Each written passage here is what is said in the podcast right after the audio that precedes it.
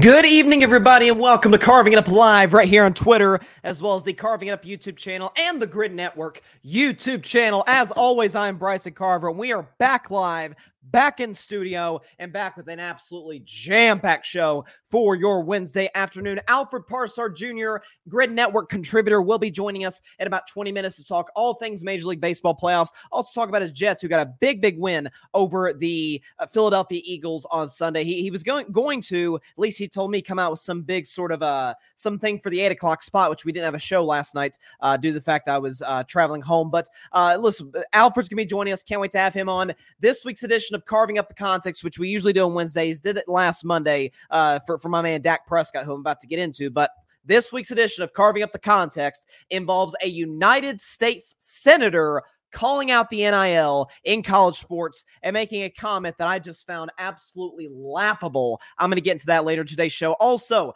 every Wednesday, Bryson's best 10, my top 10 teams in the NFL going into week seven, including a change at number one number one best team in the NFL. Uh, they have not been number one this season. They're going to be this week. Uh, the Niners have been my number one since week two. Obviously, there's a change there given the fact that they lost to Cleveland. I'll discuss that. I'll also give my predictions for Jaguars Saints tomorrow night's game uh, from the Superdome. Uh, Trevor Lawrence, it looks like he's going to be ready to go. I'm obviously predicting this game with the assumption that Trevor's going to be able to go. He says he is. Uh, of course, still got to get clear by the doctors the whole bit, but looks like Trevor's going to be able to to give it a go tomorrow night. But again, loaded show jam packed. But, you know, but first, you know, I want my fellow Dak Prescott supporters and fans out there, particularly fans of the Dallas Cowboys, particularly fans of the Mississippi State Bulldogs, and particularly the fans of Haughton High School the Haughton uh, Buccaneers, I believe, is where Dak Prescott played high school football. You, those in Louisiana may, may, correct me if I'm wrong on that, but those out there who call themselves Dak Prescott fans and supporters, and those who root for the Dallas Cowboys, just say same one thing with me. Say it loud, say it proud. At this point, you know how the drill goes. Rayne Dakota Prescott put together one of the best quarterback games of the 2023 NFL season. I'll tell you why. So First of all, Dak comes into this game against the Los Angeles Chargers with basically everything going against him entering the game. As it pertains to an offensive line that has struggled throughout the first part of the season and played horribly against the Los Angeles Chargers throughout, when you consider the fact that Dak, uh, you, you consider the pressure he had coming in, which that that's always the case because the quarterback, the Cowboys, we understand how that goes. And it, certainly Dak understands that. So did Tony Romo, so did Troy Aikman. We, we, we get the pressure comes via the Cowboys quarterback. But you had former players, Donte Whitner on the San Francisco 49ers post-game show. Donte Whitner, former safety for the Niners, said, and I quote, Dak Prescott sucks. Not he's average, not he's good, but not great. No, no, no. He said point blank, Dak Prescott sucks. You could argue that Donte's probably salty because Dak threw his head into the turf uh, during a Thanksgiving Day game, but that's neither here nor there. You had Shady McCoy, LeSean McCoy on FS1, his second time he's done this, saying that Dak Prescott was, and I quote, ass. Hmm, interesting. You also consider the fact that Dak in this game was the Cowboys' leading rusher. Not Tony Pollard, not Rico Dowdle. No, no, no, no. Not the occasional CeeDee Lamb reverse play. No, no. It's Dak Prescott. Not even Kavontae It was, it was Dak. Dak led the Cowboys in rushing. When you consider the fact that he was facing a team whose offensive coordinator, Kellen Moore, the narrative coming to this one was, oh boy, now that Kellen Moore's got Justin Herbert, oh, he's going to, and, and now Dak Prescott's got Mike McCarthy, more on him in just a moment.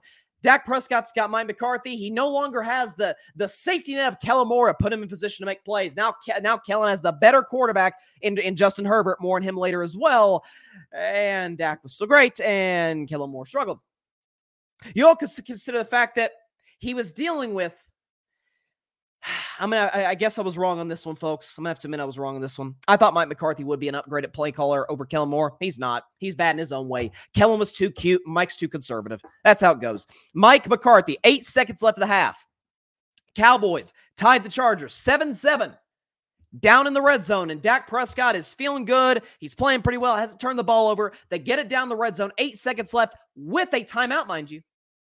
And Mike McCarthy, when the game clock operator stops the clock accidentally, assuming Mike calls is going to call a timeout because the Cowboys' previous play had ended in bounds. And you see, you're okay, McCarthy's going to take a shot at the end zone. If it doesn't work, kick the field goal, go into halftime up 10 7.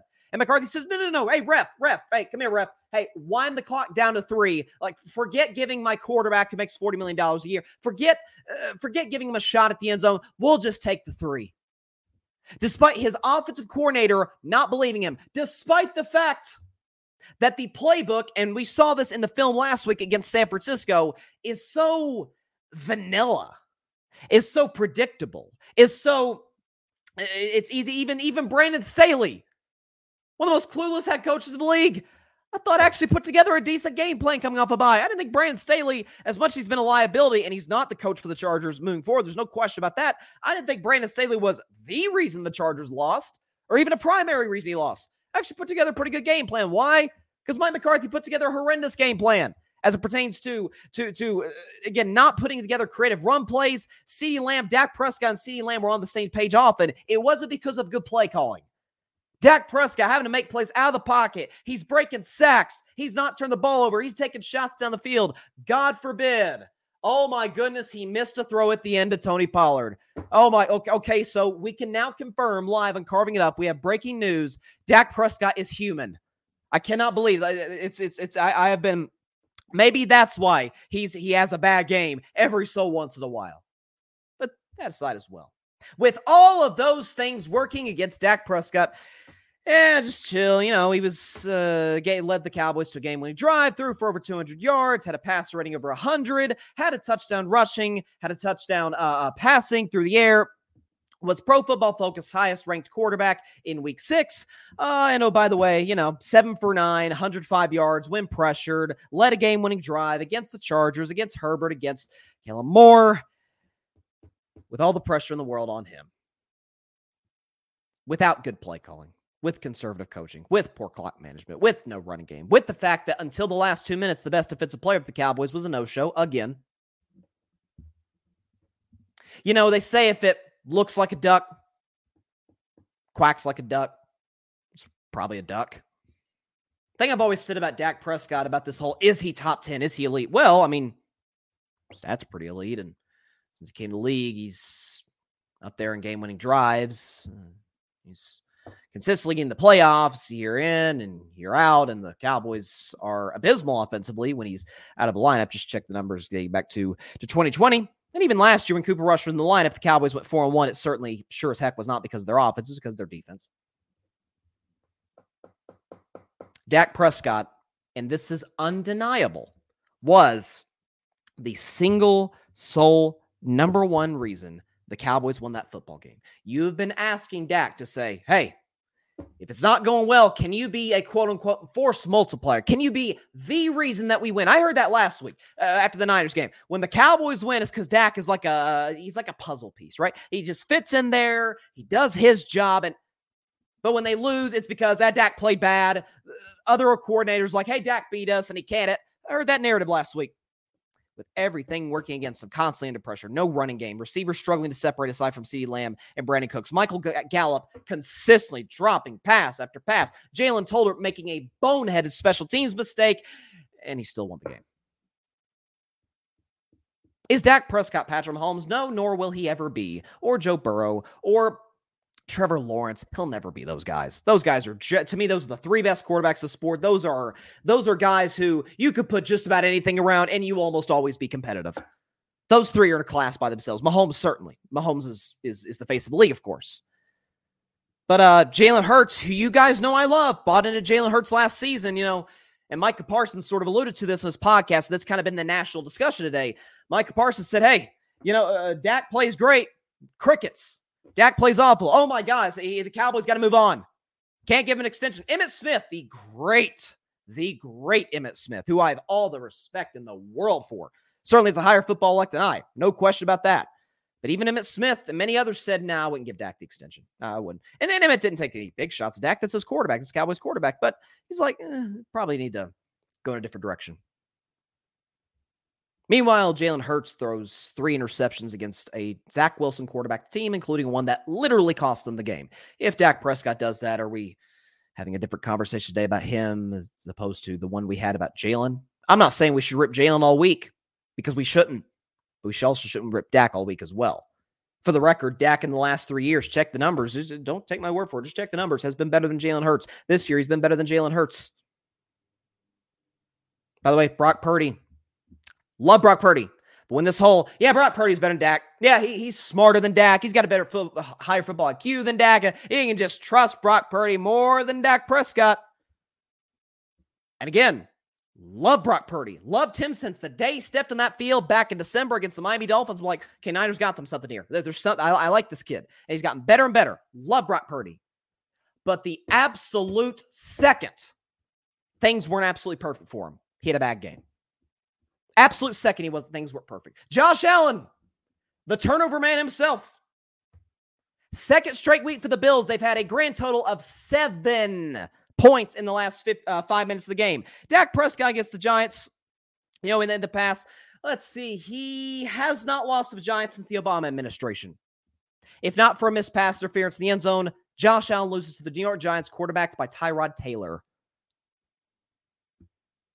My point about this all is given what he did the other night against the Chargers, given what he did against Justin Herbert, against his old OC Kellen Moore, who I was lectured was the reason for the Cowboys' offensive success with Dak. All that. Dak said, no, hey, hey guys, hey, Micah, hey, hey, hey, hey McCarthy, hey, everybody, hey, Cowboys Nation, just, hey, yeah, I got y'all. I got y'all. Just get on my back.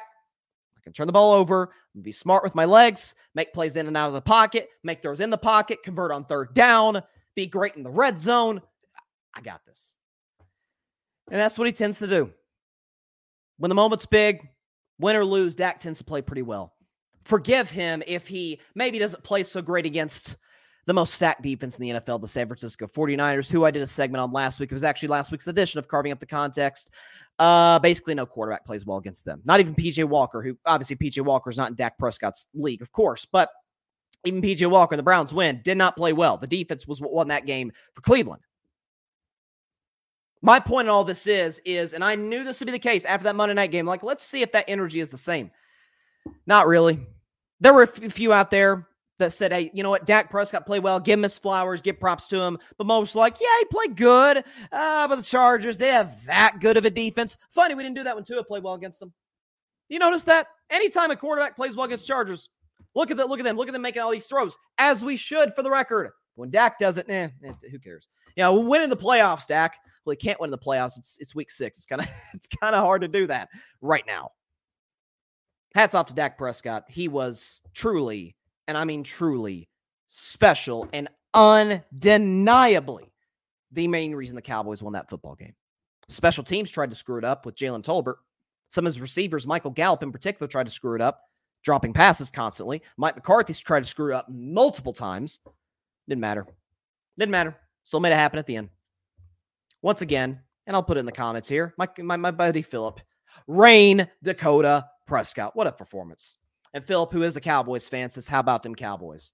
Do we have the, uh, you know what? Actually, you know what, though? You know, Philip, with respect, and obviously former Cowboys fan sitting here, uh, Steelers uh, fan, but always been a Dak fan. Always been a Dak fan and in many cases been the number one person and the only person at times defending Dak. Uh, when you look at Dallas, when you look at, and, I'm, I'm going to have to probably backtrack on, you know, I'm not say backtrack on them making the Super Bowl. I still feel good that, that, that, they can get there. I still predict them to win the Super Bowl. I'm going to stick with that pick. I do believe in pick integrity, uh, albeit though I do think the Niners have a better roster. But you know, if you think about Dallas, uh, it's like, okay, I thought the defense would be better. And Trevon Diggs being injured obviously hurt things in a in a big, big way. Big ways. One of the best corners in the league. But I thought this defense would be better than it was. I thought McCarthy would be an upgrade over Kellen Moore. A lot of these factors I thought would come into play. I thought Tony Pollard would be excellent as the number one back. Now, in his defense, he is coming off of an injury, but it's it looks like it's all going to kind of come back down to can Dak Prescott carry them? They don't have the roster Philly. They dang sure don't have the roster of San Francisco. We see that every time those two teams play. I'm not sure they have even the roster of Detroit. They come down to Dak. And the other night, whew, man, was he good. Let's see. Philip in the comments says, Where are those haters at? I can't hear them. Stephen A. Smith, where are you at? Uh, listen, I love Stephen A. Stephen A. is one of the best in the business, and obviously he is uh, very well known for his anti-Cowboys takes. He said before he actually likes Jerry Jones and likes like some of the Cowboys players. Uh, I, I, do think he's been overcritical of Dak in the past, but that's okay. Again, it's it isn't like Stephen A's by himself in that class. Uh, many others have. Many people who I even have a lot of respect for, like Stephen A, uh, have have have seen. And, and again, it's again, Micah Parsons, and we'll get into Justin Herbert in just literally just a second, but Micah Parsons said something on his podcast the other day, which it's, it's, a, it's a good show, by the way. But Micah was saying that that Dak Prescott is held to a different standard, or the, the Cowboys are covered differently following a loss than other teams are. I think that's a. I think there are two different, uh, two, two, two different questions, two different discussions in what Micah said. If Micah is, and Micah could be referring to both. I, I, I don't know. But if Micah is simply referring to the Cowboys, and he mentioned the Cowboys, and then he mentioned Dak, if he's simply talking about the Cowboys and saying that we are covered in a different different uh, lights than other teams are, is it fair? No, but that is the way it's been way before Micah got there and long after Micah's gone from Dallas. Like that's how it's going to be. That's how it is for the Lakers. That's how it is for the Yankees, for Duke basketball, for Alabama football, for the longest time, UConn women's basketball. That that's that is the standard uh, of championships and obviously popular players, flashy players, a lot of those programs, great coaches, and all of those franchises and programs. So that to me is a different conversation than covering individual players differently. Dak in particular, which Micah is sort of in his own kind of in, uh, kind of embodying T.O. in a certain extent, except there were no tears in this one. T.O. obviously we remember the soundbite where he used to talk about that's my quarterback about Tony Romo, but Micah was saying that hey, Jalen Hurts has a bad game and it's crickets. I mean, a bad game against, and I love Jalen, but Jalen has a terrible game against the New York Jets you know, uh, Dak, Dak has a, an excellent game against Chargers. By the way, Dak also played great against the Jets. Robert Saleh was almost correct on the whole. We embarrass other teams' quarterbacks. That's almost true, actually. Even Patrick Mahomes, except Dak Prescott hung 30 on them, had a pass rating over 100, didn't turn the ball over, had multiple touchdowns. But we're not, we're splitting hairs here. We're splitting hairs. But uh, can you imagine, though? Seriously, I'm, I'm not, just, hang with me for a second. If Dak threw three picks, scored 14 points, against the New York Jets defense. And through the game ending interception, essentially, oh my gosh, we would hear about it for a month. Dak got Dak got crap for a pick six the end of the game against the Jaguars. It wasn't even his fault. Literally throws the pass, rolling to his left, little sidearm, nice little sidearm throw to Noah Brown, goes right through his hands, gets picked off, ends the game for the Jacksonville Jaguars, who win it over the Cowboys. Other quarterbacks make mistake. Other elite quarterbacks, for the record, make mistakes. And I hear this whole, well, J- but Jalen's been to the Super Bowl. Yeah, so Joe Flacco. Okay, and by the way, Jalen was great in that Super Bowl. He did lose. Just saying. So, and by the way, it wasn't like he had to go through murderer's row to get there, if we're being honest. So, again, we we, we do hold Dak to a different standard. Uh, but again, back back to Monday night, he was I, I don't know what more you could have asked him to possibly do against pressure, with no running game, with two conservative play calling, with bad clock management, with a crap ton of penalties. Absolutely spectacular. As for the quarterback he faced, uh, Justin Herbert, I want to get him, him into him uh, for just a quick second. Then we'll bring Alfred Parsard Jr. on the show to talk Major League Baseball playoffs. Um, it's so great. By, by the way, it's so great to be back live and in studio. But as for Justin Herbert, so Justin had probably his worst, certainly his worst game of the season. You could argue one of his worst games as a Los Angeles Charger, probably dating back to his rookie year. But if you look at Justin Herbert's numbers this game, again, he struggled against the Cowboys, was under pressure, under duress all night. Had a couple touchdowns, but did have the game-ending interception. Uh, pass rating a little above average at, uh, at 84. QBR solid at 56. Uh, again, didn't get a whole lot of help from from his running game either. I think I was thinking about Justin Herbert, who is a guy that I have been I, have been high since Justin Herbert since before the day he walked in the NFL out of Oregon. I said everybody's talking about Joe Burrow and two in that draft, rightfully so. But I said we need to start talking about this kid, this number ten, the six six guy from Oregon. I, I don't know if I've seen that this enough physically gifted quarterbacks, uh, at least compared to him, relative to what he produced at Oregon with a conservative uh, run first coach there.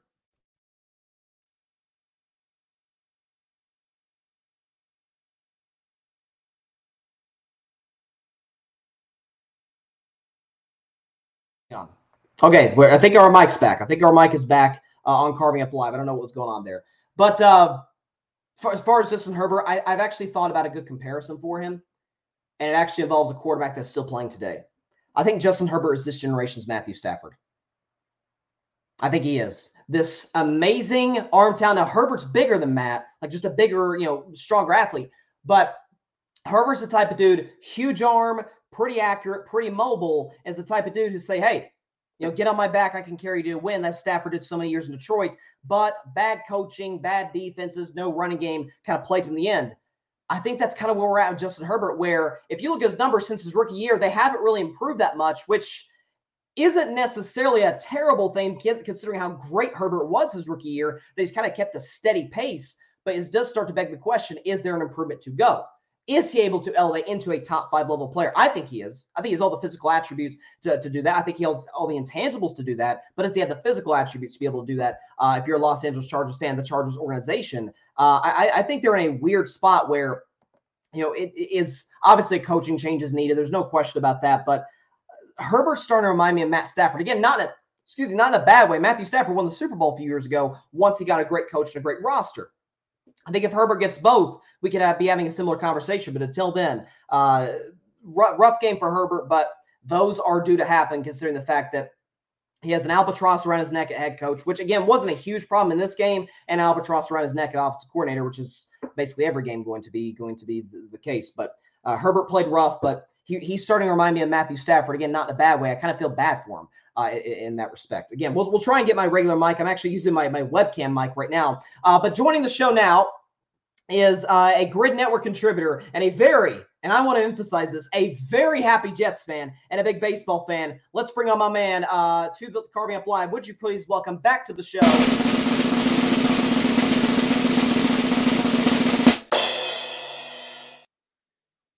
Alfred Parsard Jr. Alfred, how you doing today, buddy? Great is an understatement. Yes, great, great. Okay, great. Following the Jets. But before I even get into baseball, I do want to ask you about the Jets. Uh, and it's great to have you back on the show to talk baseball, to talk Jets, obviously. Um, I talked about on Monday's show that – it feels like given we, we talked about even with Aaron Rodgers these first six games coming of the season like man this this early schedule is brutal you got Kansas City you got the Eagles two Super Bowl teams you got the Bills all these teams uh, in this stretch and the Jets come out of it all, all but four snaps with their backup quarterback three and three and a pretty pillowy soft schedule uh, laying ahead uh, what's your outlook on the Jets you know going in, into the future do you think that they can be a playoff team this year uh now that we've gotten through the worst I, I do think that we can be a playoff team.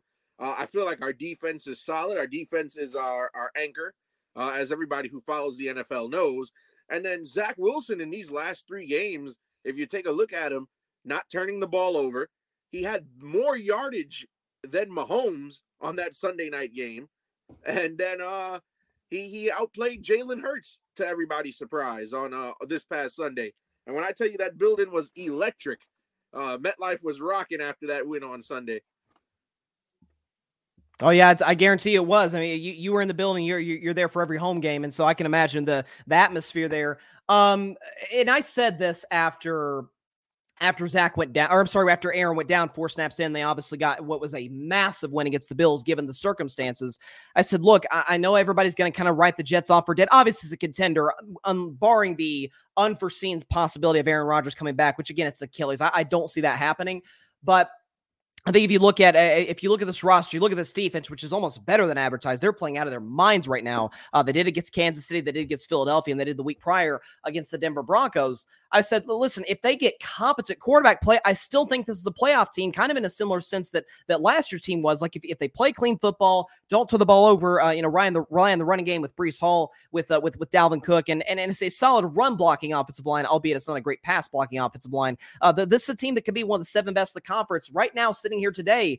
Uh, again, your thoughts on? I, I, let me ask you that, about this because Robert Saleh was talking about how our defense has embarrassed every single quarterback they played this season. Dak Prescott's the rare is the, is the exception, but aside from that, uh, that's that's mostly been the case. Again, even against the great Patrick Mahomes and against Jalen Hurts on Sunday.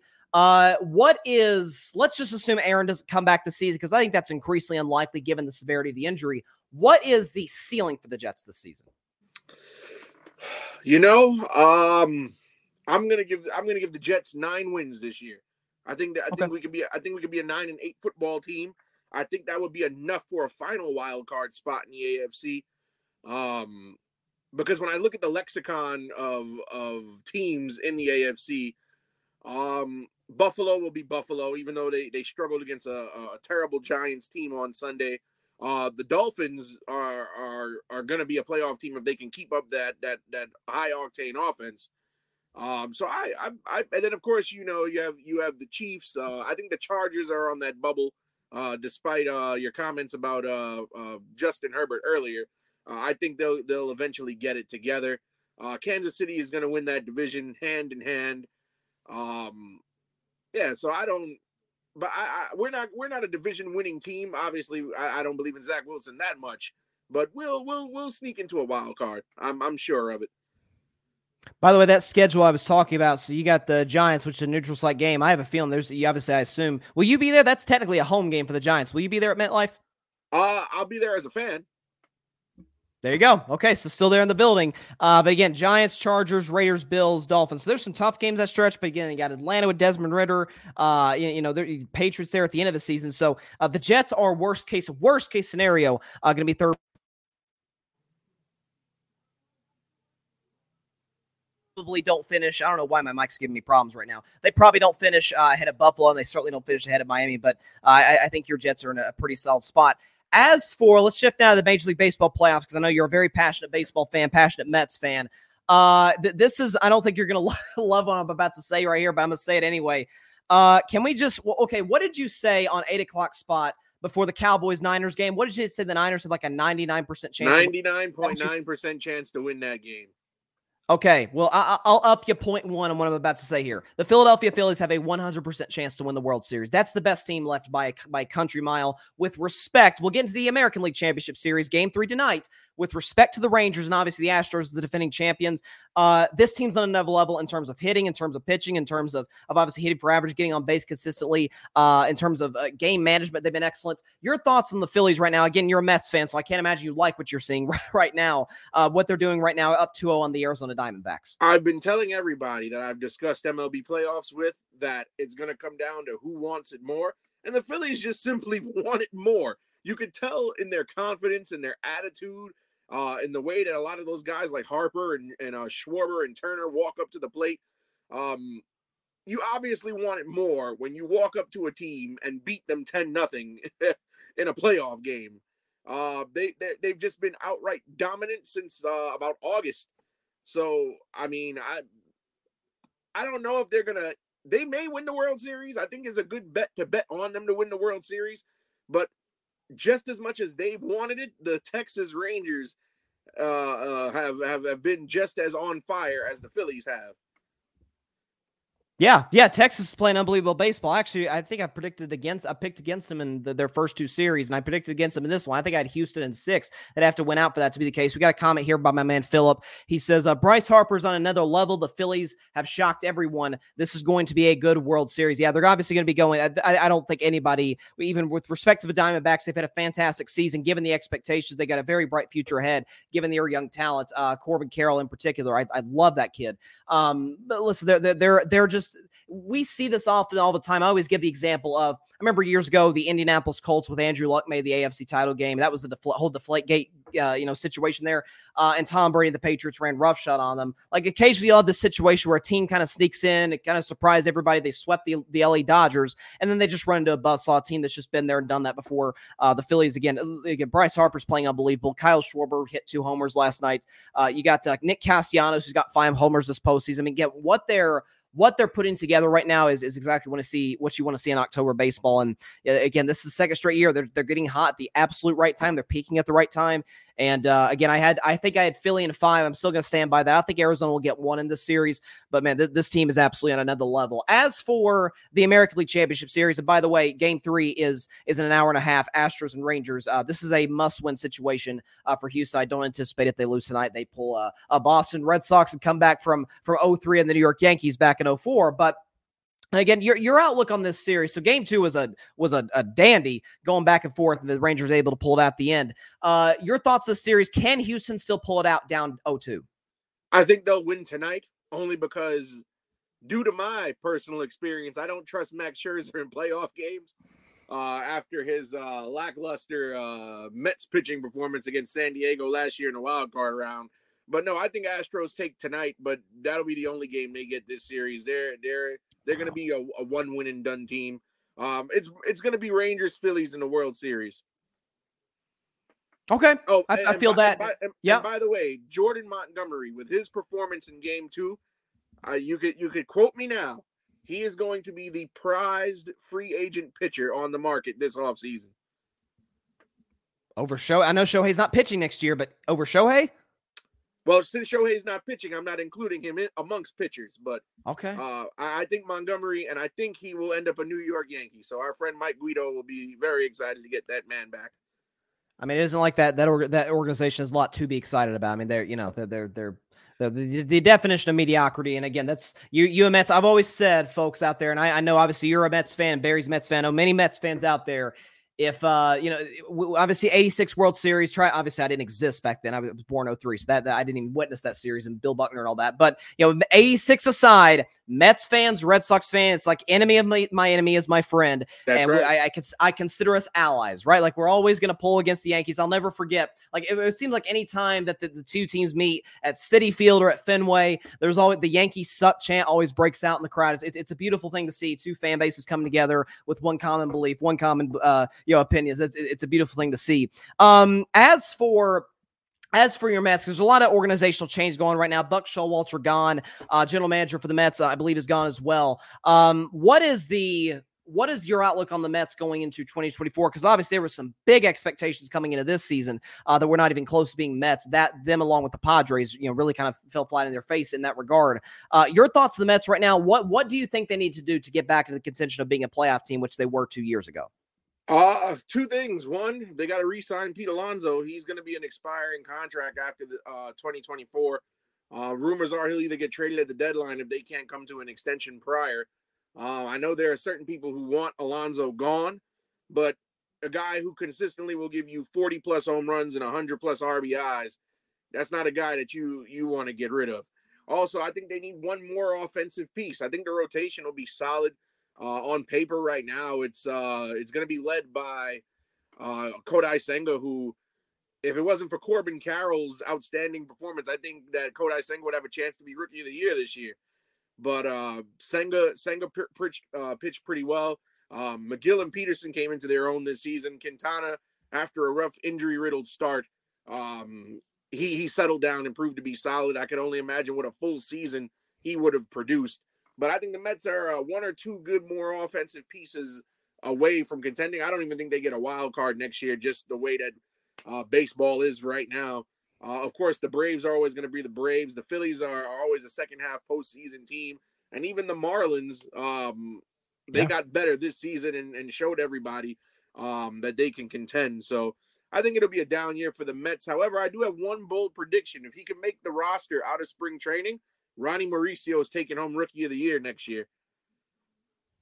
Okay, okay, I can see that. I, I, I like him. He's solid. Uh, by the way, Miami did lose their general manager, so that's you know that that's a little bit of a, a, a downgrade for them. Can they find can they find a, a replacement? So listen, that NL West and obviously the Nationals are in a complete rebuild. We know that, but yeah, listen, the Mets are uh, uh, of course, they're kind of like the, the the Nets and the Jets. Not to make everything all, all this rhyme, but yeah, kind of like the second fiddle. But know, listen, I, I, don't think that there's this. If you're talking about just relative to the city of New York, obviously you're very familiar with. I, I don't think that there's this this massive talent gap, or even heck, this this massive uh, organizational gap in terms of how how well run they are between the Mets and the and the Yankees right now. So they're you know both organizations are a little bit of a, a little bit of a pickle in terms of free agency, in terms of. But I think the Mets are in a better spot in terms of the prospect they have. I absolutely agree with that. They they took the the one kid, um, uh, was it Drew Gilbert? I think it was from yep. uh, from the Astros in that trade. Came from Tennessee. I really like him. I think you're going to love him uh, with the Mets. So maybe he's able to get called up next year. Pulling for him. Um, who do you? So real quick, we were talking about Shohei just a second ago, and then I'll ask you your your World Series pick at this point. Where do you think Shohei ends up, Alfred? Because I don't think he's I don't think he's coming back to the Angels. That seems like it's kind of I mean he left left before the season was even over. We saw multiple instances where the Angels tried to go for it uh, at the trade deadline. It didn't work out, and, and he seemed to be pretty frustrated with the organization. I'm hearing Dodgers. I'm hearing my Red Sox. They got their sources come out of Boston saying there's a shot. There's a shot. It happens. Uh, you know the Mets have been discussed. Where do you think Shohei Ohtani ends up when it's all said and done this winter? Well, for me, using logic, uh, the reason why Shohei signed with the Angels when he came from Japan was because Los Angeles has a great Japanese culture. Very comfortable, easy for him to fit in. I think he's going to stay in LA, but he'll end up in Chavez Ravine uh, instead of mm. Anaheim. So uh, I see him as a Dodger. Uh, the Dodgers, they make the postseason every year. Uh, Dave Roberts is doing a great job as far as getting his team to the postseason. I believe they've won the NL West, what, 11 years consecutive now? So, Something crazy, yeah. Yeah. So I could see Shohei in in in blue and white next season, um, especially because they do need another ace. Even though he's not going to pitch next year, the season after, you got to think for the long term. Because I don't think after Clayton Kershaw's uh, dismal performance uh, in the playoffs this season, where he got chased out of the out of the first inning by the Diamondbacks, I don't foresee Kershaw with a much longer future in Major League Baseball. So uh, somebody's got to be the next superstar on that team. You couple that with the long-term contracts of Mookie Betts uh, and Freddie Freeman, uh, and a lot of those other guys. And um, I, I, think uh, Shohei will be a uh, another uh, piece to help them win. So I think if he wants to win, he'll end up going to the Dodgers. And I remember when he suffered the injury to his to his elbow, I came on the show and, and, and said because there was this weird narrative going around. I think Ken Rosenthal was one of the only people to say out point out like, "Hey, this is crazy." Uh, what, what people are saying right now, saying, "Hey, now I'm not going to make Shohei Ohtani the first 500 million dollar man just because oh he's not pitching next year." That that that is to me the very definition of uh of, of you know sort of winning the battle and losing the war in, in a long term sense. I mean, the, the, this is a guy who I mean we've seen guys come off of multiple uh, Tommy John surgeries. Nate Eovaldi with the Texas Rangers, got my guy in Boston for a while there had two, and he's almost in a weird way almost been better in a certain sense after the surgery. We got to like get, give credit to some of this, these new technologies. I mean, it's the very reason, not to circle back to your Jets, but it's the very reason some believe Aaron Rodgers might miraculously come back this season. It's just the new and improved technologies. Uh, Shohei's going to be back pitching in 25, uh, tw- in 20, and even in 24, he's one of the best hitters in Major League Baseball. So you absolutely give him the $500 million contract. Final question for you, Alfred. So we got two 2-0 series at this point. Phillies over the Diamondbacks, Rangers over the over the Astros. You just said you got the Rangers getting the World Series, uh, and in doing so in, in gentleman sweep fashion over over the defending champs. Uh, who do you, th- if it does end up being a Phillies Rangers World Series, or even if it's a Phillies Astros World Series, with respect to Arizona, I don't think they have any chance whatsoever to win the series. Uh, do you think Philly wins it all, or are you picking somebody else, one of the Texas teams? As much as it's going to hurt my heart to have these words come out of my mouth, um, the Phillies are going to go all the way. I I believe so. They just want it. Just comes down to who wants it more, and more importantly, Bryce Bryce Harper. If he can get a ring, it'll solidify his legacy as one of the all-time greats. So uh, I, I, think they want to win it for Bryce. Bryce is fired up. Castellanos is hitting bombs left and right. Uh, Schwarber and Turner and, and even uh, Alec Bohm to an extent. And Aaron Nola is w- woken up from the grave. So wow. uh, all those guys, uh, and Zack Wheeler too. So they're all firing on uh, all cylinders. It's it's clear. Uh, it's clear cut. Uh, no matter who the Phillies play, they're taking it home. I believe. Is is it 99.9% clear cut or 100% clear cut, Al? Ah, uh, we're gonna go with 99.9% just in case the uh the 0.1% comes back to haunt us. I got that. I got to respect that. Listen, I've been notorious for bad baseball picks. I'll never forget, buddy, when you were on the show a couple years ago and, and we put together a compilation of just all of us making bad playoff. You know what happens. Listen, baseball is the baseball, and you, you could couple it with football, at least in the, in the, in the playoffs. And obviously, baseball it is a series as opposed to football. But man, it, it is rare. I shouldn't say rarely, but most of the time in basketball, like Denver Nuggets were the best team all season long. They won the championship. Usually that's how it works. Baseball, it's really not the case. Like it's a, you know, who's hot at the right time? Is your offense working? Is, is your pitching working? And that's the case right now with Philadelphia. They're the hottest team in the playoffs right now. Again, with respect to the Rangers, we very well could see a World Series between those two. And uh, listen, I, I may not be, I'm a Red Sox fan, so I have no, you know, hatred necessarily for Phil, uh, the Phillies, but I, I, can't say I care too much for the city of Philadelphia and, and any other professional sports team. Sixers, Eagles, Phillies, heck, even the Fly. I don't even watch hockey. I don't like the Flyers. Okay, I don't like any of the Philadelphia sports teams, uh, and I know you obviously obviously don't as a when, as a Mets fan. Uh, when they co- when their fans come to Citi Field, they're so obnoxious. Oh, I, I, listen. I guarantee it. Alfred, great stuff once again. Gryd Network contributor, and by the way, climbing up the list in the eight o'clock spot. He's right on the leader, Barry Grant Jr.'s tail. Uh, hopefully, we'll be back eight o'clock spot on Tuesday night at eight Eastern, and who knows, maybe Alfred will pass Barry if he's able to put together another good performance. But Alfred, always love having you on the show, my man. Take care, and uh, hope to have you on maybe during the World Series. All right, Bryson. I'll see you. Yes, sir. Alfred Parsard Jr., Gryd Network contributor, great, great guy. Love having him on, especially during the MLB playoffs because you know he he he is the he Mike Guido Barry like I'd I consider those three uh you know kind of like our our, our three baseball aficionados, baseball extras. I, I consider myself a on the upper echelon of I don't even want to say casual fan, but I'm not a diehard in that sport the way I am the NBA, NFL, college football. Uh, but obviously, I, I, think even those who aren't huge baseball fans love the Major League Baseball postseason. Uh, I'm still kind of heartbroken that my preseason pick of Atlanta uh, got knocked out for the second year in a row. By the way, by the Philadelphia Phillies. Man, yeah, I said I don't I don't like it. I know Alfred doesn't like it. A lot of people don't like it. Again, Alfred said 99.9%. I'm going to go with the, the, full triple digits. I'm going to go 100%. Phillies are winning the World Series. Barring, obviously, knock on wood, nobody suffers any major injuries. Uh, Phillies are winning the World Series. No question about that. All right. Okay, this is, I want to make sure my mic is working. Because, again, my mic has been sort of in, I don't know what's been going on with with the, the technical problems on carving up live for some weird reason. It just goes in and out. Microphone, Wi-Fi. Wi-Fi has been good today. Again, knock on wood that that, that continues. Wi-Fi has been good. Connection wasn't great when we were when I was in Disney World in Orlando uh, on on, on uh, Friday and Monday shows. It looks like we're good right now. Looks like we're good to go, and hopefully this this maintains for the rest of the show. And hopefully the microphone, uh, which is connecting in and out, I don't know what's going on there. Hopefully that maintains the rest of the show as well. But uh, every Wednesday, and we sometimes will alternate it, it, it. We can put it on an occasional Friday show if the story permits, or a Monday after a crazy football Sunday. But most of the time, carving up the context precedes Bryson's best ten on Wednesday.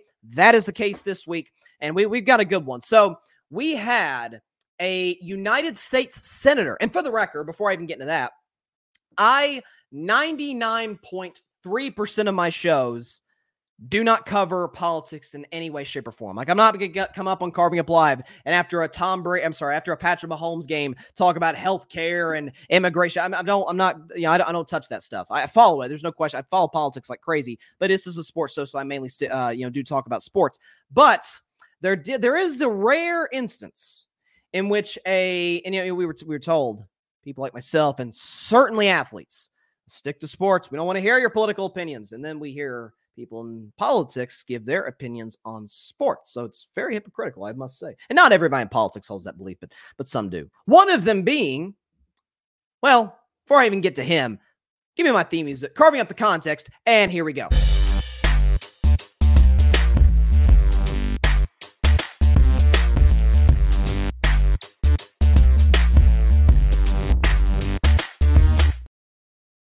Carving up the context this week, and we've got a good one for you. So, West Virginia Senator of the Democratic Party, Joe Manchin, was talking the other day about NIL, name, image, and likeness for college athletes. And this has been a topic of conversation. I'll never forget the very first month of my show, all the way back in October, or might have been November at that point of 2019. I was talking about how James Wiseman, you know, uh, currently at the Detroit Pistons, played back in Memphis, played briefly for the Memphis uh, Wildcats back in college basketball. And then Chase Young, who's now with the Washington Commanders, played for Ohio State. Both of them with a second pick in their respective drafts in 2020, both incredible talents in college, were suspended for ridiculous reasons regarding uh, not, you know, certain uh, stipulations that the NCAA didn't allow them to, like in the case of James Wiseman, they didn't want his family to move to Memphis. In the case of of Chase Young, it was like something about how he paid for his girlfriend to come down to watch him play in the Rose Bowl. It's crazy, crazy stuff.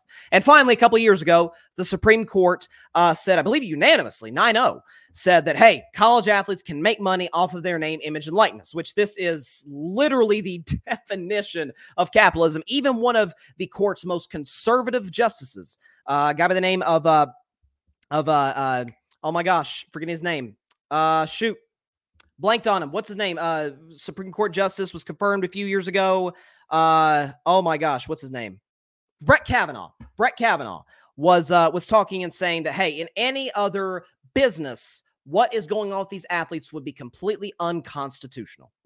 It would just be flat out wrong. This would not worse. It'd be illegal in every other business for the athletes, in this case, the athletes, to be doing the majority of the work. Obviously, coaches are as well. Respect coaches, but athletes doing all this work and they are not getting a penny and not allowed to make a penny for that matter.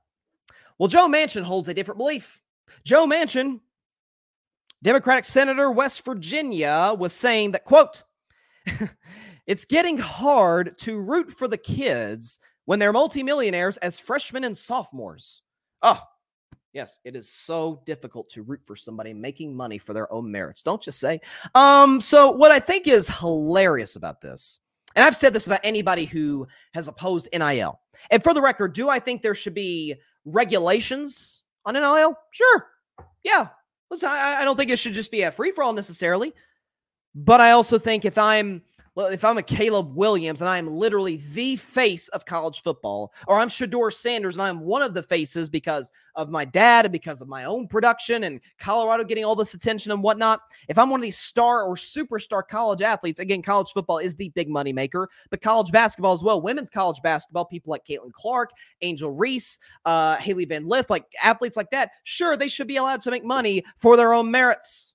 You know, it's. I think it's funny. It's hard to root for athletes when they're making all these millions of dollars as freshmen and sophomores. Interesting, considering the fact that uh, the coaches, who are huge, I mean, ask Alabama fans how, how, how much they like Nick Saban.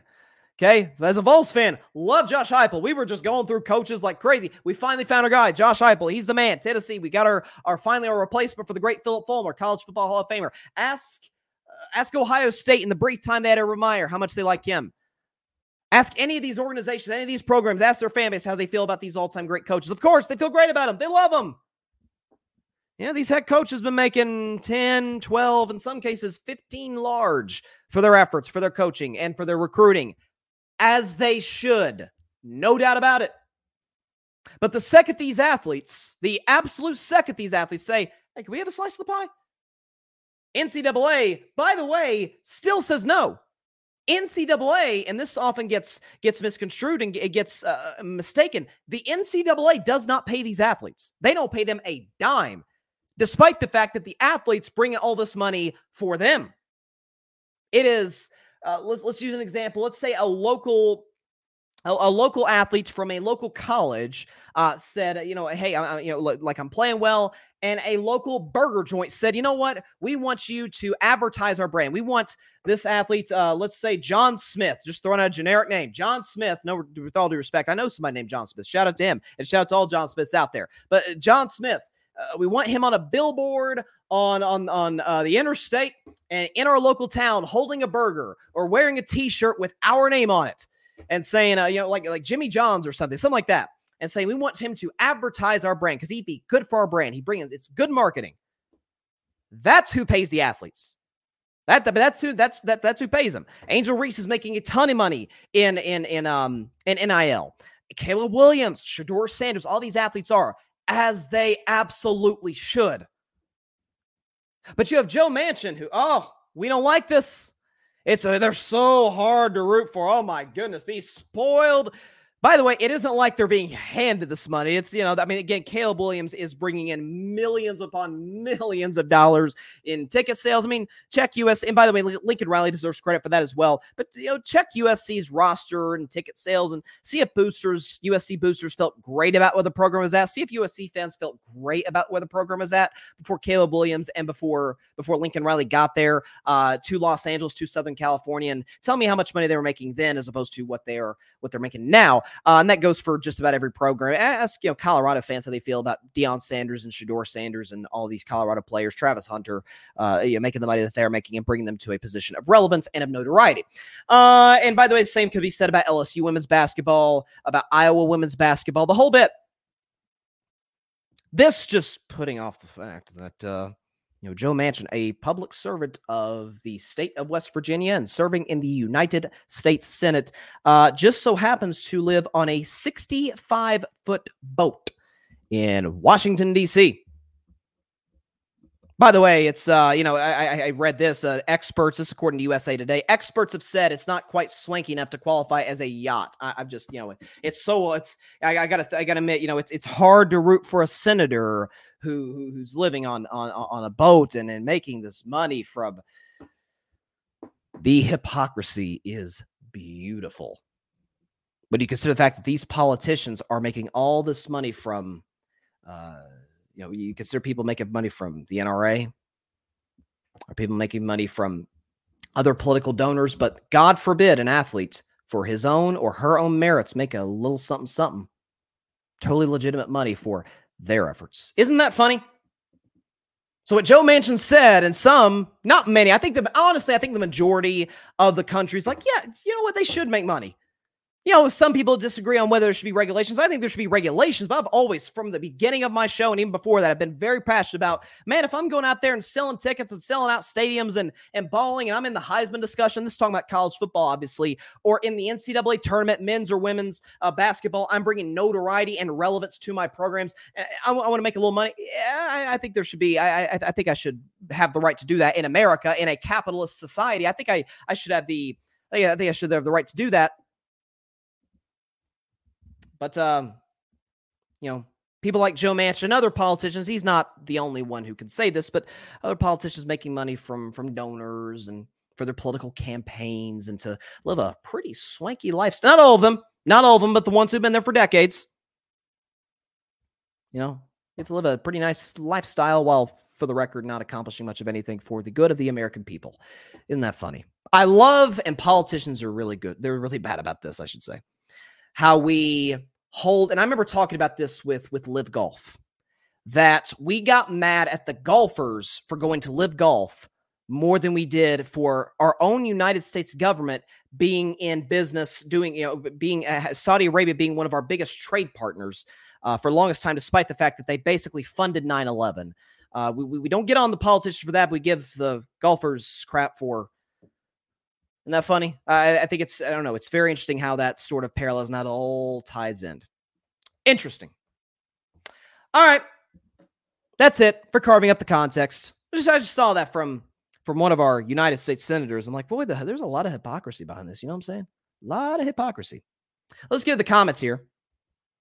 Let's see. Uh, I hope I'm pronouncing your name correctly. Uh, Marcy Chica. I hope I'm. Please correct me if I'm wrong. I hope I'm pronouncing your name correctly uh, but uh, says uh, Caleb Williams is in a Wendy's commercial. Angel Reese is with Reebok. Let these kids earn money for their talents. Their talents make the schools money. The schools sell replica jerseys of student athletes and other memorabilia with their likeness, memorabilia rather, with their likeness, and the students see nothing from it. Politicians get paid for the tax by the taxpayers, the public. The athletes are getting paid by Fortune 500 companies. Uh, big difference. As a full time college student athlete, these players have no opportunity to earn money because they have no time for even part time jobs. Endorsements should be allowed.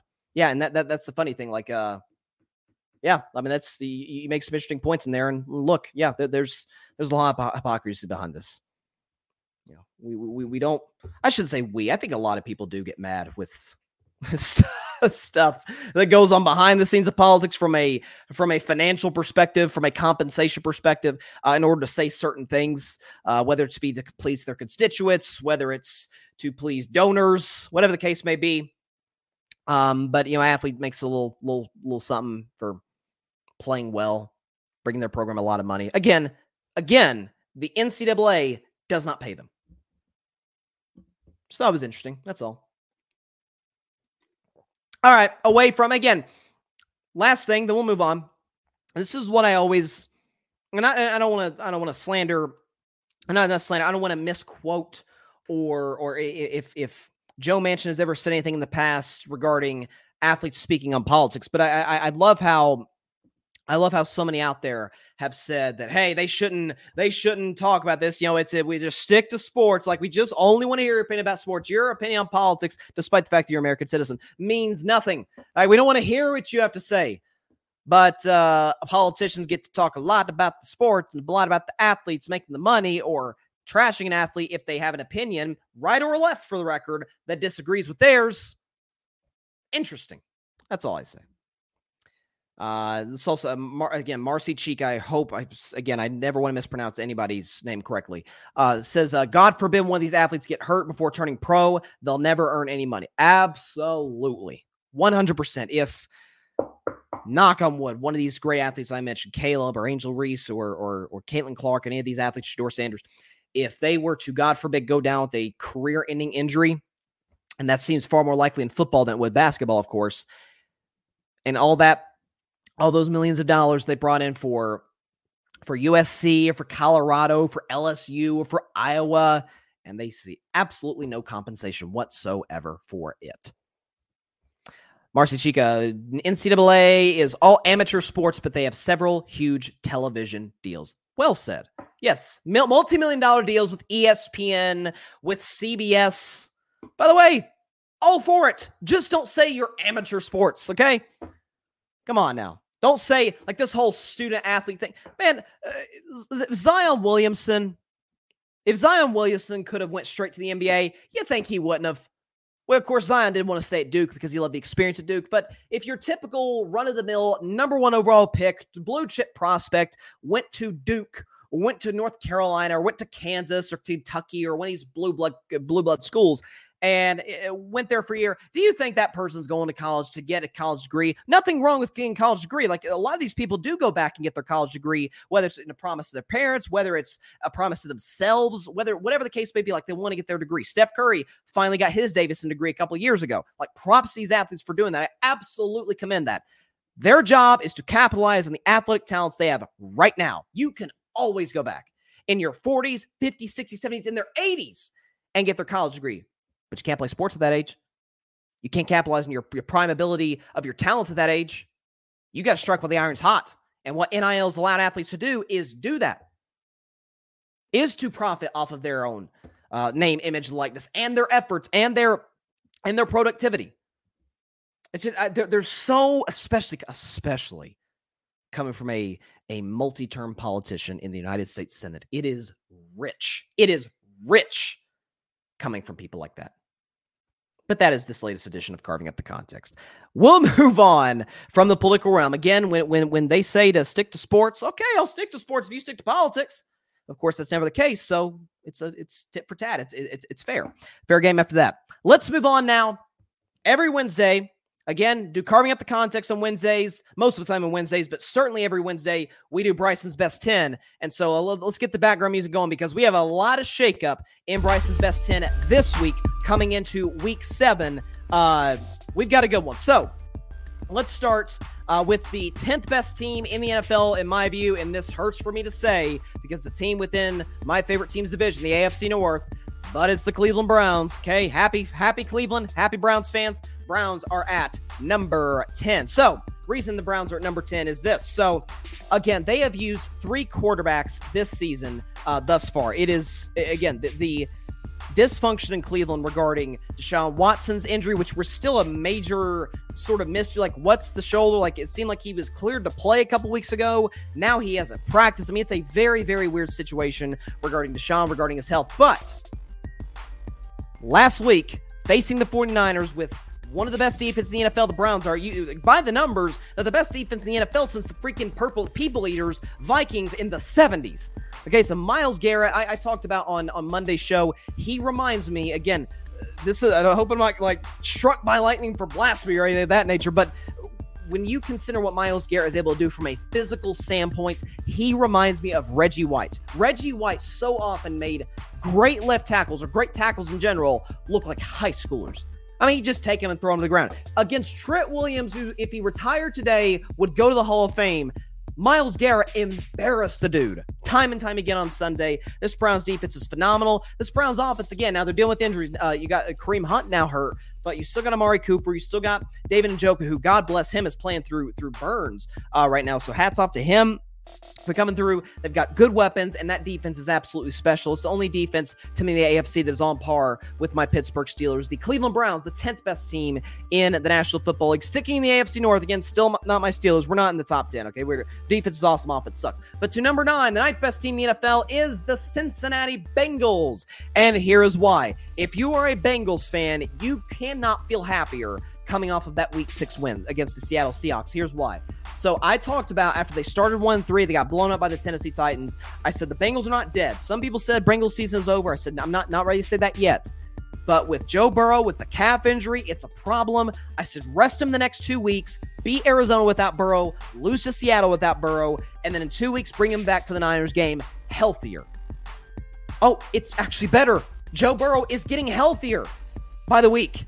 Joe Burrow beat the Arizona Cardinals. We expected that to happen and played great for the record in that game. But then against the Seattle Seahawks, and I, I get it, the Bengals offense didn't look great, but the main, main, main, main thing for the Bengals Joe Burrow looks healthy. Tee Higgins will be coming back after the bye. Joe Burrow will be even more healthy two weeks from now. And this defense for Cincinnati, we talk about how more in Kansas City later. Obviously, they're up in Bryce's best 10. Kansas City's defense, this is the best that they've had in the Mahomes era. I could argue in the three, four years that Joe Burrow has been in Cincinnati, this is the best defense they've had in Cincinnati since he's been there. Uh, you got guys like like uh like Hendrickson, Hubbard, and, and, the linebackers Logan Wilson have played out of their minds right now. The secondary's been good despite uh, some injuries, despite losing some guys in free agency. I like where Cincinnati's at right now. I'm not saying they're going to beat the Niners in two weeks, although I wouldn't put it past them. Uh, Joe Burrow looks healthy, which the only chance for the Bengals to compete, given how bad their offensive line is, and given the somewhat liability uh, that they have at head coach with Zac Taylor. If Joe's healthy and ready to go, you have a chance. He's one of those guys. If he's healthy, you have a chance to win every single game that you play. Not saying the Bengals will, of course, but they're in a great spot coming in, into week seven in their bye and going to week eight next week in that big game against the Niners. The Bengals, the ninth best team in the NFL. At number eight, they fall a lot from last week. From number three to number eight, it is the Philadelphia Eagles. And here is why. So a lot of people have Philly in their top five. I understand that. I said on Monday's show, and I firmly believe this. Two months from now, it's October 18th today. So in December 18th, we will know who this Philadelphia Eagles team is. We will know who they are because seven of their next eight games, it is a brutal stretch coming up ahead for Philadelphia. So they've got the Dolphins, the easy game, so to speak, in the stretches, the Commanders at the Commanders, who beat them last year, came that close to beating them again this year. It's a little bit of a matchup problem for Philadelphia. Then they have the Cowboys, the Chiefs, the Bills, the 49ers, the Cowboys, and the Seahawks. I mean, this is a brutal seven to eight game stretch for the Philadelphia Eagles coming up over the next two months. If they're able to get out of that stretch five and three, six and two, book it. They're going to be a team that's that, that competes for a Super Bowl, uh, for the NFC uh, title at the very least, and probably win the division over Dallas when it's all said and done. But Jalen Hurts is not playing good football. He's and I love Jalen. For the first six games, he is objectively playing bad, turnover prone football, seven picks, one fumble loss through the first bit of the season. Uh, th- this running game for Philadelphia, they, they did they kind of abandoned it against the Jets, which was re- weird. D'Andre Swift only with 10 carries. Lane Johnson's hurt, which is a big concern for them. And this defense, I keep saying this, the back end of this Eagles defense, and they, if they play a great quarterback, it can be had. It can be exposed. And they play again. They play some great quarterbacks the stretch. They play Tua, Dak twice. They play Josh Allen. They play Patrick Mahomes. They play Brock Purdy. They play. I don't think Geno Smith's a great quarterback. He's, he's a darn good one. And all these teams, most of these teams at the very least, have excellent wide receiving cores. Eagles in a little bit of trouble, but but I still have to give respect to the roster. I still believe Jalen can turn around, and I still love Philadelphia's offensive line running game. The Eagles, is the eighth best team in the NFL. At number seven, it is the Jacksonville Jaguars. Duval, I believe this, this might be their, their highest or second highest ranking on Bryce's best 10 this season. The Jacksonville Jaguars are the seventh best team in the NFL, and here's why. Trevor Lawrence, everybody overreacted after the first three games. Oh my God, his numbers aren't great. And yeah, that's because the receivers had a bad case of the drops. Through the last three games, this three game winning streak for Jacksonville, their offense has been sensational. Uh, scoring, uh, you know, over 30 points on a, on a relatively consistent basis. Trevor's playing outstanding football. Travis Etienne is arguably the best player on the Jacks offense, minus uh, if you take Trevor Lawrence and put him to the side. And what I love about Jacksonville, and I love Doug Pederson, I he's an excellent coach. What I love about Jacksonville is this defense seems to be finding its way a little bit. Okay, the secondary is playing good opportunistic football. They're taking the ball away. They're getting to the quarterback consistently against a decent Colts offensive line on Sunday. And again, divisional familiarity. They consistently got to, guard, to Gardner Minshew. Uh, this Jags team, I, I said before the season, I had Trevor as my MVP, and the Jags losing to Kansas City in the AFC Championship game. I don't know necessarily about Trevor winning MVP, although I'm not going to move off that because I don't think there's a clear favorite today. I think Trevor can can swoop in and kind of take that lead sooner rather than later. But I love love where this Jacksonville team's at. It's it's got youth defensively. They're hungry defensively. They're getting better every single single every single week, uh, which is a big plus for them. And this offense, Calvin Ridley, Travis Etienne. You've got Zay Jones. You've got Evan Engram. and you've got Trevor Lawrence, man, the ship, man. You're always, always, always in a position to win football games every single week. The Jaguars, who are going to play tomorrow, and I'll predict their game in just a second against the Saints, are the seventh best team in the National Football League. At number six, they only move up a spot despite their win. It is the Dallas Cowboys. They still are not my top five, and here is why. So, I picked Dallas to get to the Super Bowl and lose to Kansas City before this year started. I said I thought this defense would be among the best in the NFL. In some metrics, it has been, but there's some excuse me, there's some red flags regarding Trevon Diggs' injury. Micah Parsons has a bad tendency, at, despite how great he is, kind of disappear in some games. Uh, the secondary without Diggs has gotten exposed a little bit, and I do not love their linebacking cores whatsoever. I think it's the weakness of their defense. Offensively, offensive line ain't great. Uh, aside from CeeDee Lamb, Brandin Cooks, their receiving core is incredibly limited. And Tony Pollard simply, in, in his defense, he's coming off of a, a, of a brutal injury coming off of last year's playoff run against the 49ers. But Tony Pollard has not been that great through the first part of the season.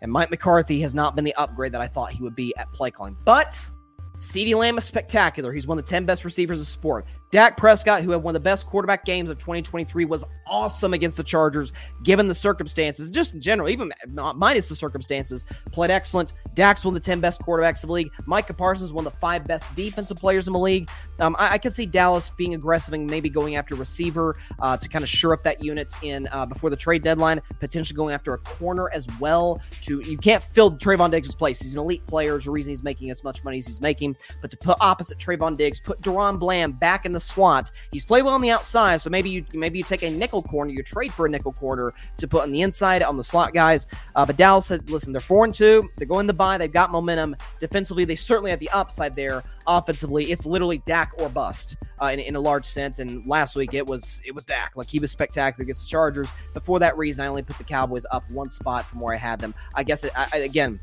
Six games in, it's not as good of a team as I thought it'd be, but I did know their three best players, Dak, Lamb, Parsons, would all be great. They all are. The Cowboys are the sixth best team in the NFL. To the top five, at number five, they do not move a spot at all. It is the Miami Dolphins. So I know Miami Obviously, they blew out the Carolina Panthers on Sunday. Some have had Miami higher up on their on, on their power rankings list or top ten, whatever the case may be, or their tiers, where, you know, wherever they got them. I've got them at five. So again, this following that blowout loss to Buffalo, which did raise some red flags, particularly in the defensive side of the ball. I said, look, this, this is these next two games, they're going to get right. They're going to get their momentum back. They're going to blow out the Giants at home. They're going to blow out the Panthers at home. They did both.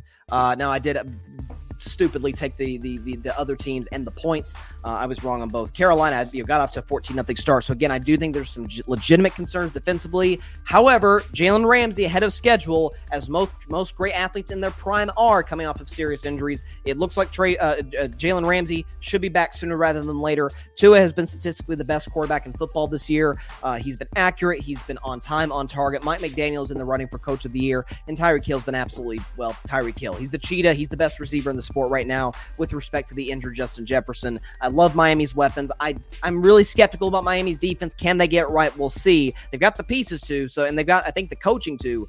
But this off this Dolphins offense can score any defense in the National Football League. Uh, Cle- if they face Cleveland, I don't know if the, the, the Dolphins face the Browns this season, uh, but listen, I like where they're at. They've got a big test coming on the road at uh, at Philadelphia, but that's a bad secondary, a bad back end of the secondary, at least uh, the middle of the secondary regarding their safeties. Tua and Tyreek and Waddle could potentially expose that. I like where the Dolphins are at right now. They're absolutely one of the best teams in the AFC. Matter of fact, I think they are the, uh, you know, I think they're in that discussion to potentially be the, the best team in the AFC if you take out, um, if, if you take out the Kansas City Chiefs. I love where the Dolphins at. To me, right now, they are the fifth best team in the National Football League. If we move now to number four, the fourth best team in the National Football League. Again, this hurts to say because it's an AFC North team, but I love what I've seen from them through the first six games. The fourth best team in the NFL is the Baltimore Ravens, and here is why. So, a lot of people overreacted after that loss to my Steelers, which I'm glad we got the win. Pittsburgh, stand up here. Great, you know, come off the bye week. But listen, uh, as a Steelers fan, I can objectively say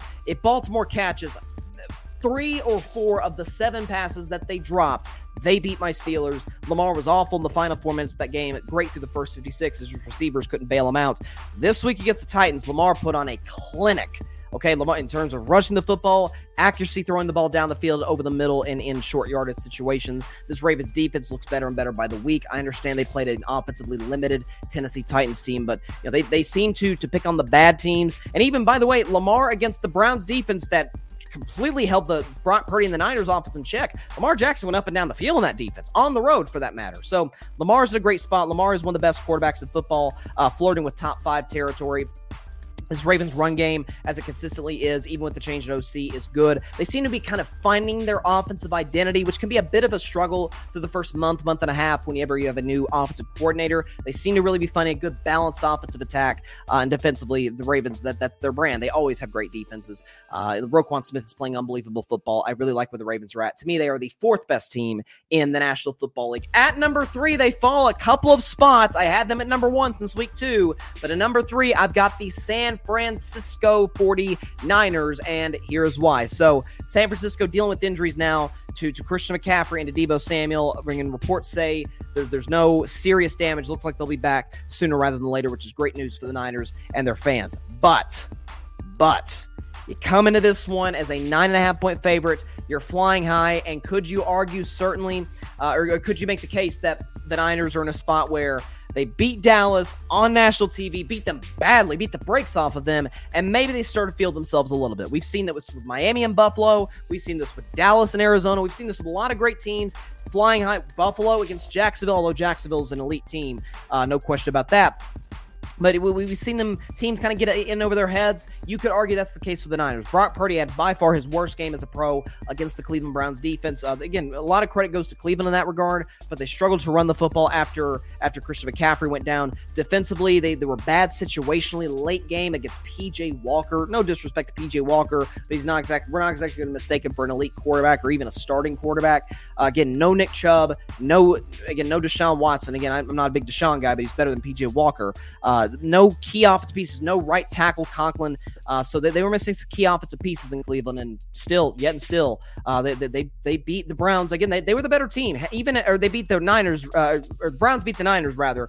Uh, they're the more physical team up front. A very physical Niners team got beat up front by this Browns defense. Uh, listen, I think I think San Francisco can bounce back. I still believe they're the, they're the best roster in the NFL. I really like where they're at as a team. But listen, this is an opportunity for them to kind of lick their wounds a little bit. They come out of this game a little bit beat up, but they're still in a spot where they can still get the one seed in the NFC. They're absolutely going to win the NFC West. There's no question about that. And I still, I'm not going to just waver on Brock Purdy. I'm not finicky. I'm not just going to move off a guy because he had a bad game. Brock Purdy's human. He had a bad game. He'll move on and he'll have big, bigger and better games in the future, as will this Niners team. To be the third best team in the National Football League. Another team that does not move at number two, it is the Kansas City Chiefs, the defending Super Bowl champions who have been at number two since week two. So, Again, last week was a take care of business game against the Denver Broncos. They won kind of an ugly game, although you know most Thursday night games are ugly. 19 to 8.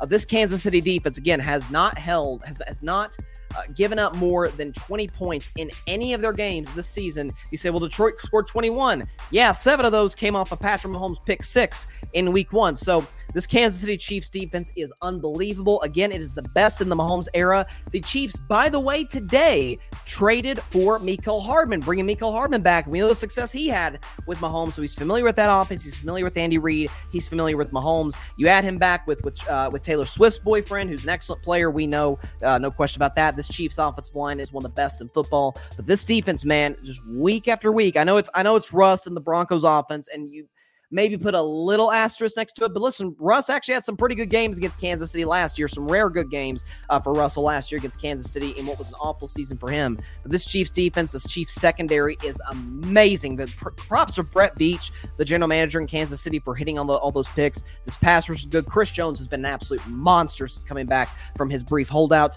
Uh, Kansas City's in a great spot. I still think they're the favorites, not just to win the win the AFC, but to win it all. To me, right now, though, they're the second best team in the NFL, and that leaves number one for the first time on Bryson's Best 10, the best team in the NFL. It is the Detroit Lions. I didn't get the chance to play this on Monday after they beat the uh, beat the Tampa Bay Buccaneers. So let's play the soundbite. Dan Campbell, how we feeling? Kneecap, kneecap, kneecap, kneecap. Man, I'll tell you what, I'm loving what I'm seeing from the Lions right now. I have believed in this team to get to the conference title game since before the season started. I don't know what there isn't to like right now. So the main concern from those who might have been skeptical about the Lions, they they, they, they would have said, "Hey, this Lions offense is one of the best of football, sure, but uh, we don't trust them defensively. They had a bad year last year."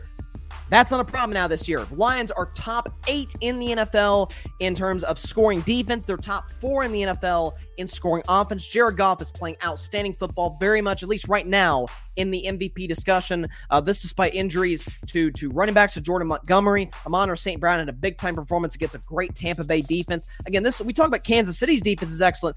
Detroit is like, hey, you know, we're in a spot where we're five and one. We're tied for the best record in the sport. Our one loss was in overtime to a very good Seattle team. We beat Kansas City on the road. We beat a hot Buccaneers team on the road. The Buccaneers team coming off a bye, healthy beat the brakes off of them uh, on, on the defensive side of the ball. Aidan Hutchinson's playing out of his mind right now. This Lions secondary has been great. They're well coached. Ben Johnson is going to be the number one guy next year's head coaching cycle. He's going to be getting interviews all over the place. Uh, this Detroit Lions team, again, Goff's playing great. Running game's great. Offensive line is, out, is outstanding. Receiving core is excellent. Defense is tremendous. Top 10 in the NFL. Flirting with top five in the NFL with how Aidan Hutchinson in the secondary playing right now. Alex Anzalone uh, playing great as well. They're well coached. Uh, Dan Campbell has built a culture in Detroit. Ben Johnson is a brilliant offensive coordinator. Uh, again, I have not, through six games this season, seen a better football team. Again, this is what we're doing here. Who's the best team in the NFL? Not who we think's going to win the Super Bowl. Who's the best team? It's been the Detroit Lions, objectively. They are the best team in the National Football League. Those are never, never thought those words would ever come to my mouth in my life. Detroit is the best team in football. But man, they look great. I mean, they look great right now. Love it, love it, love it. So, got some comments. Patrick Brown, uh, this is his favorite saying right there. Broncos country, let's cry. Great, uh, glad to see you back live. Thank you so much, Patrick. Great to to see you as well. By the way, Patrick wrote a piece for the Gryd Networks uh, uh, website about the Denver Broncos and about Russell Wilson, Payton in particular. I highly encourage everybody out there to check it out. It's on the Gryd Networks website. Um, it's in the link is in the Gryd Network's uh, Instagram bio uh, on social media. So check it out. Great piece by Patrick. Props to you, my man. And appreciate the compliment. Uh, again, that's that's his saying though. Yeah, because again, Broncos country, let's ride is what Russell said a year ago, and so Patrick's turned into Broncos country, let's cry. And Broncos country's going through it right now. I feel bad for him. Patrick says Jets trading Mecole Hardman back to Kansas City. Yeah, again, I, I love the move for Kansas City. I still think they probably need to make a move and go out and get another guy again, Denver's not going to trade Jerry Jeudy or Courtland Sutton to Kansas. They're they're not going to trade a team in division, but but I love uh I love what I'm seeing right now from Kansas City offseason moves. By the way, it looks like they're going to bring Frank Clark back. Frank Clark was successful in Kansas City. Uh, Marcy Chica says Eagles lost to the Jets, where they started a fourth stringer and a practice squad signee in their defensive backfield. Eagles are an overrated team. Well, there's certainly their record doesn't quite indicate where they are right now. Again, like I said, seven the next eight games, a, a two two months from now, when's that eighth game for Philadelphia? Because again, I mentioned the stretch. They got the Dolphins. Wait, okay, where's Philly's schedule? Okay, they got the Dolphins, Commanders, Cowboys, Chiefs, Bills, Niners, Cowboys, Seahawks. So, okay, that that Seahawks game is in Seattle, by the way. We know we all know how tough that place to play that is. Uh, that is going to be on December 17th. I think that's actually the big game on Fox, if I'm not mistaken. Or no, I think Cowboys Bills is, but it's still 425 on Fox. But so today's October 18th. So exactly on this day, two months from now, December 18th, I'm going to come on my show and have a final opinion on where the Eagles are going to be at. Like, I'm again, I predicted before the season started they'd lose in the divisional round to Dallas and still win 12 games, still have a successful year. I still think they have all the capabilities in the world. I'm not saying one way or the other. They're great. They're going to be great after two months, or they're not going to be great after two months. I'm saying let's see what they got in this next two months when they're playing great quarterbacks, great coaches, great teams overall. Uh, we're about to find out a lot about the Eagles, but I'm putting them at eight for that reason. I mean, that was a bad loss, at least offensively speaking, as far as with Jalen Hurts to the New York Jets. No question about that. Uh, Phillips Phillips says, "Give me those kneecaps." Again, th- this is the, Detroit has to be one of the the easiest teams to root for in professional sports. I, I just l- listen. I, I, was one of the many that made fun of Dan Campbell after that kneecaps press conference when he was hired nearly three years ago. But he it, it can't be overstated how great of a culture he's built in Detroit how great of a staff he's built in Detroit, how well they drafted in Detroit. And they deserve everything that they've gotten this far with this five and one star. Again, they're the best team in football. I, I can't through six games. What do you want me to say? They've looked better than everybody else. Uh, by the way, they don't have a bad loss in their resume. Patrick says, "Cry, Eagles, cry." It was a beautiful day for me. I revel in their misery, crying and whining when they lost to the Jets. I loved every bit of it. It was a good 48 hours for Cowboys fans for sure. Eagles lost, Niners lost, Cowboys won. And by the way, the Cowboys don't have a tiebreaker against San Francisco, but San Francisco's only got one game, a one game lead on them if they want to get the one seed. Eagles have a one game lead on them for the division, but Dallas, of course, plays them twice. And Dallas also plays Detroit. And what, man, can you imagine how big that game will be? I think it's the day before New Year's Eve in week 17. I think that game's in Dallas too. So that'll be, whew. I mean, that'll be, that'll be a situation where Detroit has the advantage literally everywhere except quarterback. And I, by the way, I love Jared Goff. I, I, Jared Goff's played unbelievable football. Still take Dak over Goff, uh, but that'll be a, that'll be a that'll be an interesting one. I don't want to get too far ahead of ourselves. That's December 30th. It's October 18th. Let's live in the moment. That's my top 10 teams in the NFL. Going into week seven, which week seven kicks off tomorrow night. Let's get the background music back on here. Week seven starts tomorrow night between the Jacksonville Jaguars and the New Orleans Saints. The Saints have a uh, an advantage according to Vegas this game. They are favored only by a point, so it's darn near a pick 'em. I'm not gonna lie to you. I, I looked at this line. I'm like, okay, I'm, I'm betting Jackson. Well, if I were a bet man, of course. I, if I were a bet man, that's why the segment's called that on Friday's show. But I'm all over this. I'm all over Jacksonville right now. Uh, if you are a betting man, take the Jaguars uh, and the points, or and the point singular. Uh, listen, Jacksonville's coming in playing unbelievable football. Again, it's Thursday night football, so it's going to be ugly. I, will keep saying this. I wish they'd outlaw Thursday night football. I wish they'd get rid of it entirely. Outside of opening night in September and Thanksgiving Day in late November, that's it. That's the only Thursday football I want to see. I think it's awful. It's a bad product, and just put some Sunday games on Amazon or put a Monday game on Amazon or a Saturday game on Amazon. Okay, uh, we can we can do without Thursday night football. It's a bad product. It's bad for the fans. It's bad for the players. It's bad for frankly, it's bad for Amazon outside the bottom line, which I guess that's I guess that's what's all that matters at the end of the day. But it's going to be a little bit an ugly game, as most Thursday night games are. But Trevor's playing outstanding football. Trevor Lawrence, it looks like he's going to be ready to go. He seems confident that he's, you know, he's got the knee injury. It looks like he's going to be able to play tomorrow night in in the Superdome. And this, listen, I, I don't know what mo- momentum the Saints have right now. So they lost to Houston. I'm a big Derek Carr guy, always have been.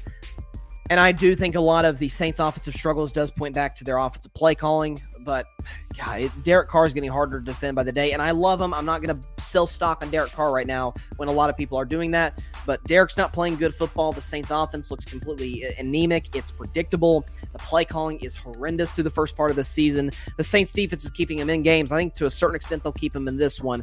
But Jacksonville's running game with Travis Etienne, Trevor Lawrence, and the weapons that he has. Uh, again, I don't think Doug, Doug Pederson is a smart offensive coach. He comes from the Andy Reid coaching tree. He's not going to put Trevor in a position more times than not, unless he absolutely has to, where where, where Trevor has to to win the game by himself. He's like, you know what?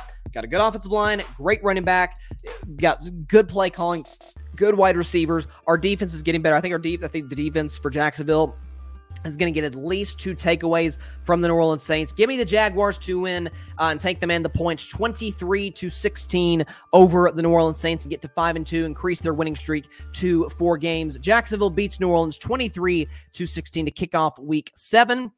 And uh, New Orleans in what is clearly the worst division of football, the NFC South, suffers yet another loss. It's uh, Saints are in a rough spot. Cap wise, uh, coaching wise, Jacksonville wins this game 23 to 16. It's great to be back on the show live, by the way. Great to be back on carving it up live. Again, we again on the road on Friday and on on Monday. Talk about the NFL. Again, there were some connection issues at the at the hotel I was staying at, but had a great time with the family. I can honestly, so obviously I do a sports podcast, that's of course, but I did a U.S. President President series with a friend of mine, Isaac Lawson a month, uh, sorry, a year and a half ago, 10 part presidential series. You can check that out on the YouTube channel. I've got a whole playlist where it's where it's on there. I could legit do, I could do podcasts on sports, which obviously I've done for darn, darn near four years. I could do a podcast on um on presidents, which I have, and I could do a podcast on Disney World. Honest to God, I love that place. Love it. Love everything about it. So I uh, had a blast with the family great trip, and uh, but it's great to be back on Carving Up Live and some great sports ahead. By the way, NBA season starts in less than a week. Major League Baseball playoffs are on fire right now. And by the way, we've got an amazing weekend of college football coming out, headlined by Ohio State, Penn State. But for me personally, I'm excited for Tennessee, Alabama, the third Saturday in October. The Vol View, by the way, 6:30 Eastern, 3:30 Pacific uh, on Friday's show, right in the middle of Friday's show, of course, with NFL predictions as well and reaction to the game from tomorrow night. So that is all the time we have for today's show. Appreciate everybody stopping by. Uh, be sure to get to catch Carving Up Live on Friday at 6 p.m. Eastern, 3 p.m. Pacific time, right here on Twitter, as well as the Carving Up YouTube channel and the Gryd Network YouTube channel. And be sure to like, share, comment, and take two seconds out of your day. Hit that big red subscribe button, helps the channel grow exponentially. And be sure to go subscribe to the Gryd Network. That is GRYD, the Gryd Podcast Network, right here on YouTube, as well as any and everywhere you get your favorite podcast, be it Apple Podcast, Spotify, iHeartRadio, Google Podcasts, any and everywhere you get your favorite podcast. Subscribe to the Gryd.